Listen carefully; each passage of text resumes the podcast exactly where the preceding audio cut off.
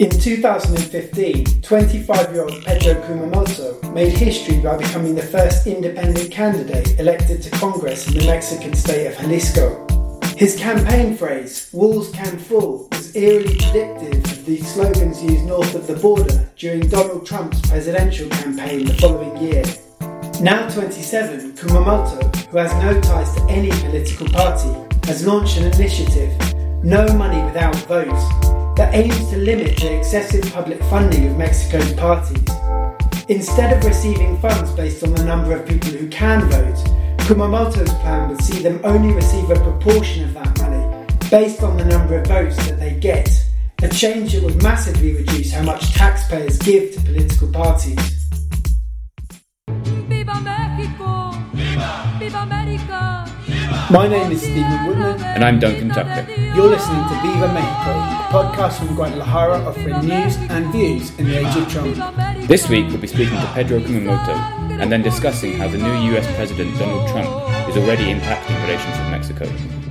We do believe that it's not about just saving so, some money, but it's about um, making the political parties more representative of the of the Mexican people. Right now, our initiative is is cutting around 60% the the funding of the political parties because right now the Mexican people is not voting.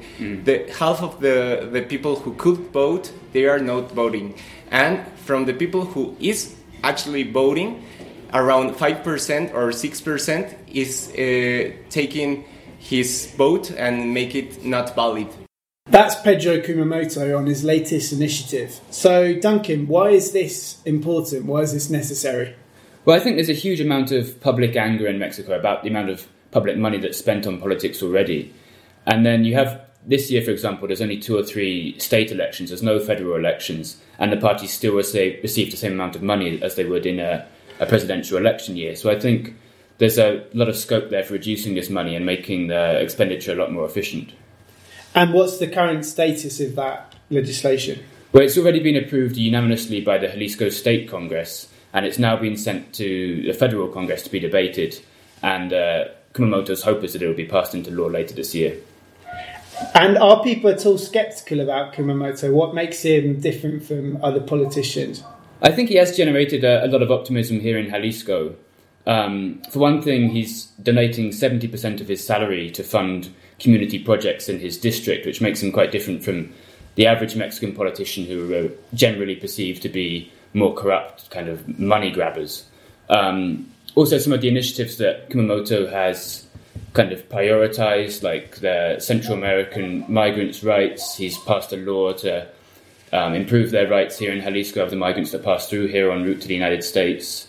He's also passed laws to enhance uh, civic participation in politics here, and he played a key role in uh, ending the immunity to prosecution that public officials have long enjoyed here while in office in Jalisco. So I think that shows that he's uh, pretty different to the average politician here. And I understand that he represents Wikipolitica, which is a grassroots political movement. What what are their aims? So Wikipolitica was founded about five years ago. It's a group of uh, mostly students and young people who have kind of banded together to try to make Mexican politics more more transparent and um, try to enhance kind of civic participation. Um, it's uh, gradually been spreading across Mexico. It started here in Jalisco, and they now have operations in at least six or seven different states. I think they're trying to kind of build a, a national movement, perhaps with the possibility of, of becoming uh, a real political force in the future. And are they linked to leaking important documents, or shouldn't they change their name? No, there's there's no um, no link to, to WikiLeaks there. I think it's just um, a name that they, they chose a few years ago, and maybe it's a bit more stigmatized now because of the the kind of controversy surrounding WikiLeaks. But I don't think it's uh, too big a deal here in Mexico. So Kumamoto, future president. Um, I don't know. I think he can go pretty far in politics, but it really depends on what he wants to do next. That's the big question mark hanging over him right now. But it'll, I think if he goes for a mayor or maybe even for the state governorship in a few years, you never know how far he could end up going. And what's his next move? We still don't know because his term's coming to an end, isn't it? he's still got about a year and a half left in, in Congress, and he hasn't really spoken about what he plans to do next. I think he's just focusing on his his current responsibilities. So that would be something we'll have to see in the next year or so. So his campaign slogan, Los muros si caen, walls can fall or walls do fall, was that a reaction to Donald Trump?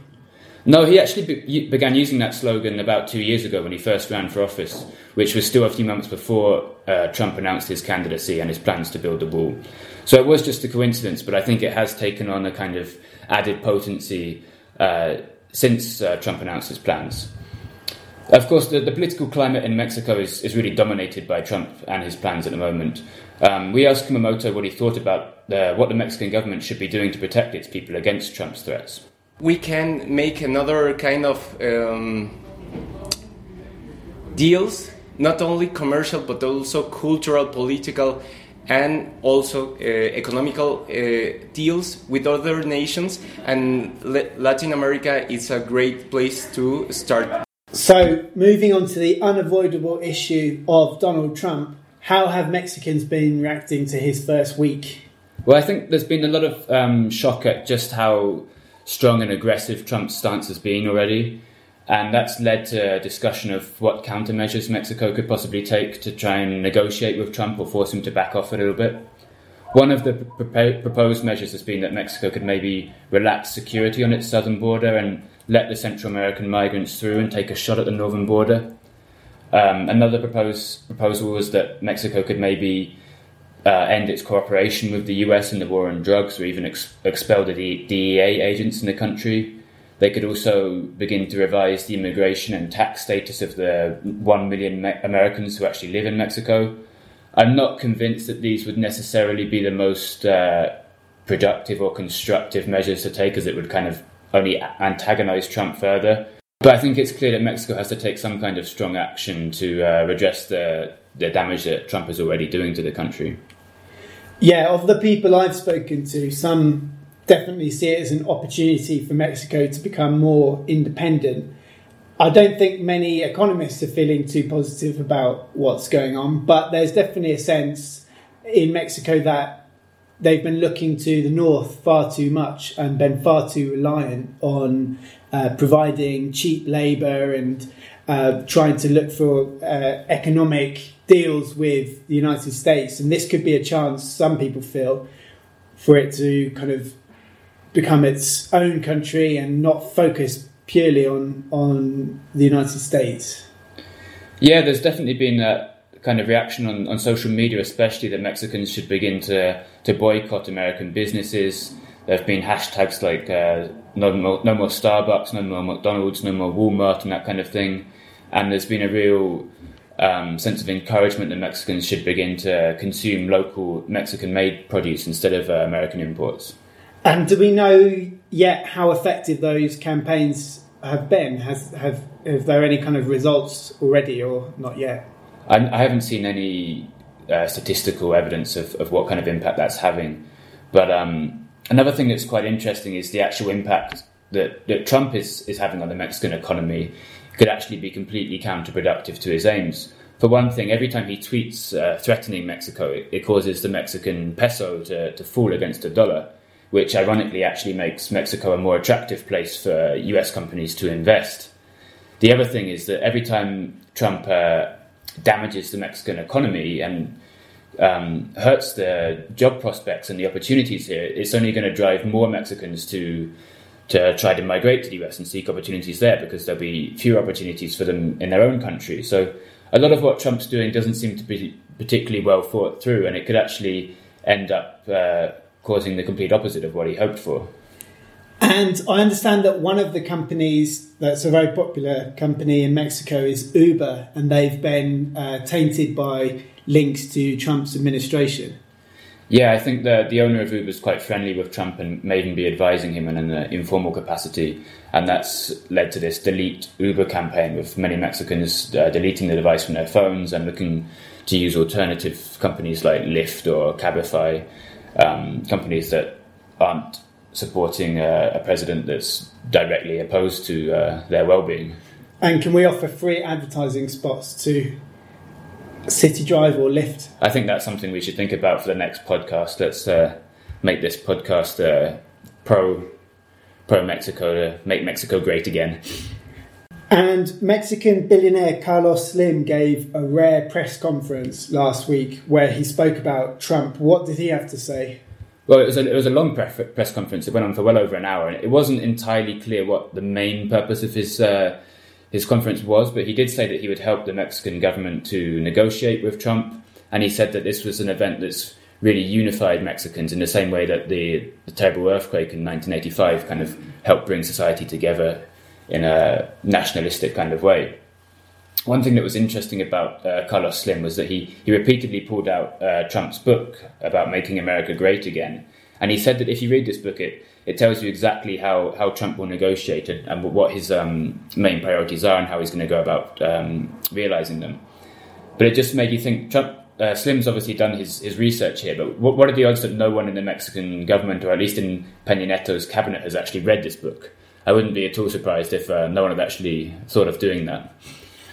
And what's this hashtag Slim 2018? What's that about? So there's been some speculation that Carlos Slim could be preparing to run for president in, in Mexico next year. Um, there's a there's a sense that he's the only Mexican that, that Trump fears and respects, basically just because he's richer than Trump.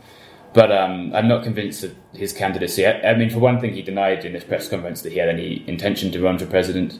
And even if he was to do it, I don't think it would really be a good thing for Mexico. Um, he's clearly a, a, very effective businessman, but um, I'm not convinced that a man with that amount of wealth is going to really be able to solve some of the, the gravest problems that Mexico faces today, like wealth, wealth inequality. You've got 50% of the population living in poverty, while the, the vast majority of wealth is concentrated in the hands of a few individuals like Slim. So I'm not sure that he's really the person to help solve that kind of problem. No. Do we really need to be run by fat cats in as politicians? Yeah, and it's almost just like Mexico would be looking for its own version of Donald Trump. I, I know Slim's probably a much better person than Trump, but it, I don't think you need to, to fight fire with fire in the same way of just uh, electing a wealthy businessman to look after your country's interests. And how have Mexicans been reacting to the wall? Do people think that they are going to end up paying for this wall, this idea of Trump's? I think that some people are beginning to see it almost as an, an inevitability that they will have to pay for it in, in, some way. But that's largely because they just don't trust the Mexican president, Enrique Peña Nieto, and his uh, foreign minister, Luis Videgaray, to really protect their interests. I think uh, Peña Nieto's popularity rating has now dropped to just 12%, which is the, the worst in, in history in Mexico and there's a complete lack of faith in him to, to effectively negotiate with Trump or protect Mexico's best interests. He did cancel the meeting though that he had last week. Was that going to? Is that a really good idea? I think at least it showed some backbone, but it was a little bit too little, too late because at the time he cancelled it, Trump had already tweeted that morning that if Mexico's not going to pay for war, then they shouldn't bother even coming to this meeting. So he'd already forced Peña Nieto's hand. I think it would have been a more effective um, stance to take if he'd done it before Trump had already pushed him into it, really. So he was more uninvited to the Trump meeting rather than he cancelled. Pretty much, yeah. Viva Mexico! Viva! Viva America! You've been listening to the first ever episode of Viva Mexico, a podcast from Guadalajara offering news and views in the age of Trump.